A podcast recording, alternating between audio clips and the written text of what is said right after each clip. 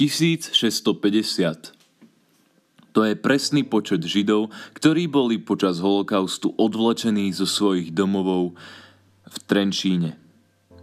1300 sa nikdy nevrátilo. Približne o 70 rokov neskôr, v roku 2019, sa na tzv. mierovom námestí v tomto meste mal konať predvolebný míting strany Ľudová strana naše Slovensko.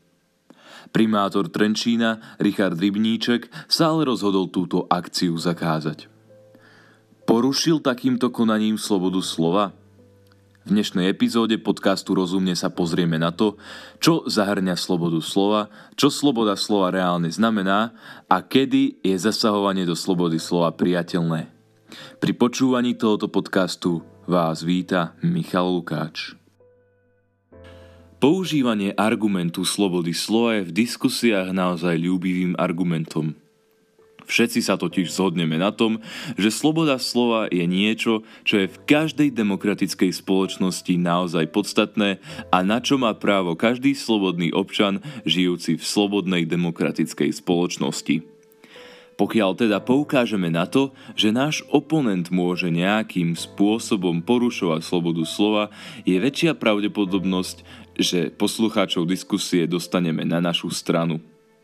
Principiálne argumenty sú pri debatách a diskusiách vždycky veľmi dobré.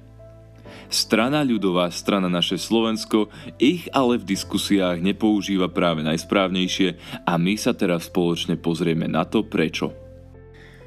Článok 26 Slovenskej ústavy je jedným z najdôležitejších článkov.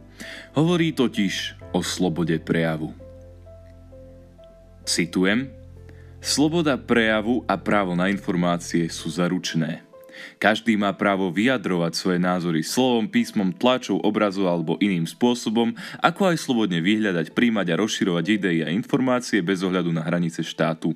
Vydávanie tlače nepodlieha povoľovaciemu konaniu. Konec citátu.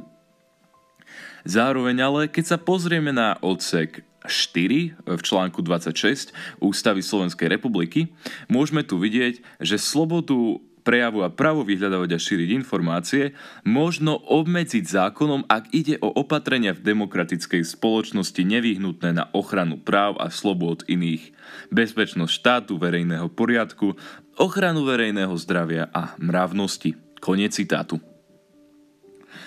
Um, áno, to znamená, že teda každý si môže vyjadriť svoj názor, každý môže na internete alebo v reálnom živote vyhľadávať ľudí, ktorí majú rovnaký názor ako on, ale ten štvrtý ocek i nie je v ústave len tak na parádu a je tam práve kvôli tomu, aby sme sa zamysleli nad tým, že teda sloboda slova nie je neobmedzená.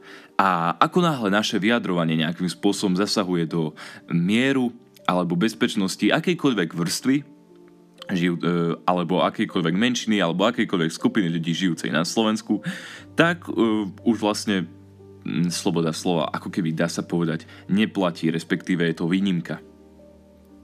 Pokiaľ teda argumentujeme tým, že naša strana, ktorá niektorí jej členovia napríklad popierali holokaust, respektíve vyhlasovali, že Hitler bol celkom dobrý ekonóm a podobné extremistické výroky, tak teda ak povieme, že takáto strana, e, pokiaľ jej zakážeme jej meeting, tak vlastne ide o porušenie slobody slova, tak dehonestujeme hodnotu slobody slova, čím ju podkopávame ako diskutujúci ľudia.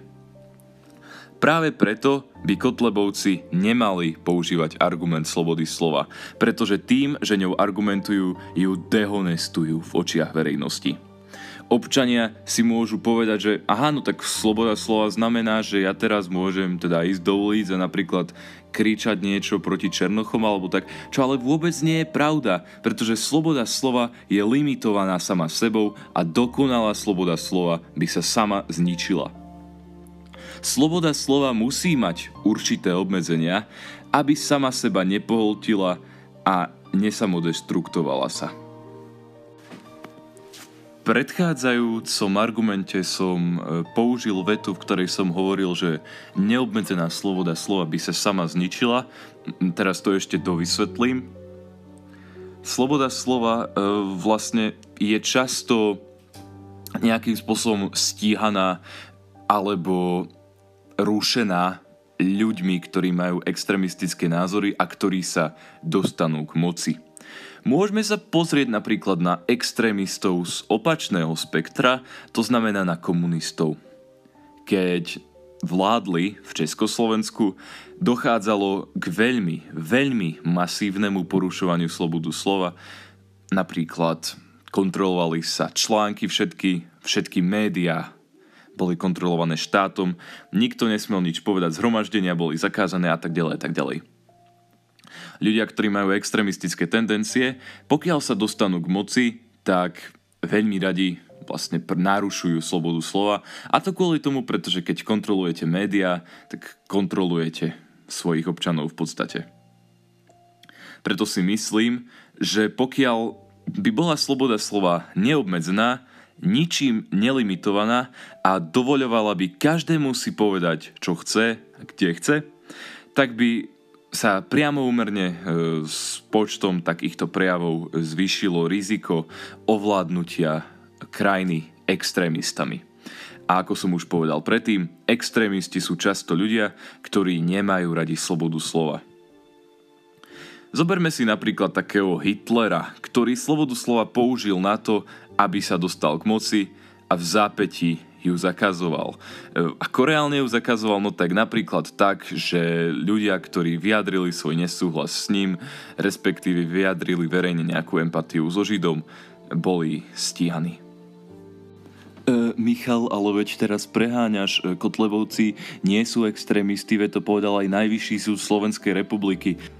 Voliči ľudovej strany naše Slovensko by si mali uvedomiť, že takéto rozhodnutie Najvyššieho súdu automaticky e, nezakazuje ostatným ľuďom označovať túto stranu ako fašistickú, e, čo vlastne je pravda, pokiaľ sa pozrieme na vyjadrenia, správania sa jej poslancov.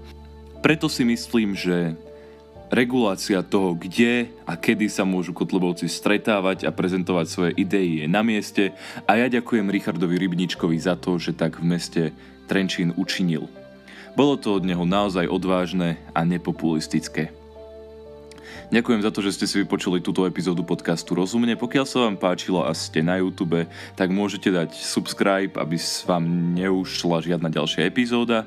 E, pokiaľ to počúvate na Spotify, tak môžete dať follow a taktiež prosím zdieľajte túto epizódu a aj iné, pokiaľ sa vám budú páčiť, pretože mám pocit, že tento projekt má potenciál a bol by som šťastný, pokiaľ by sa rozšíril medzi čo najväčšie množstvo ľudí.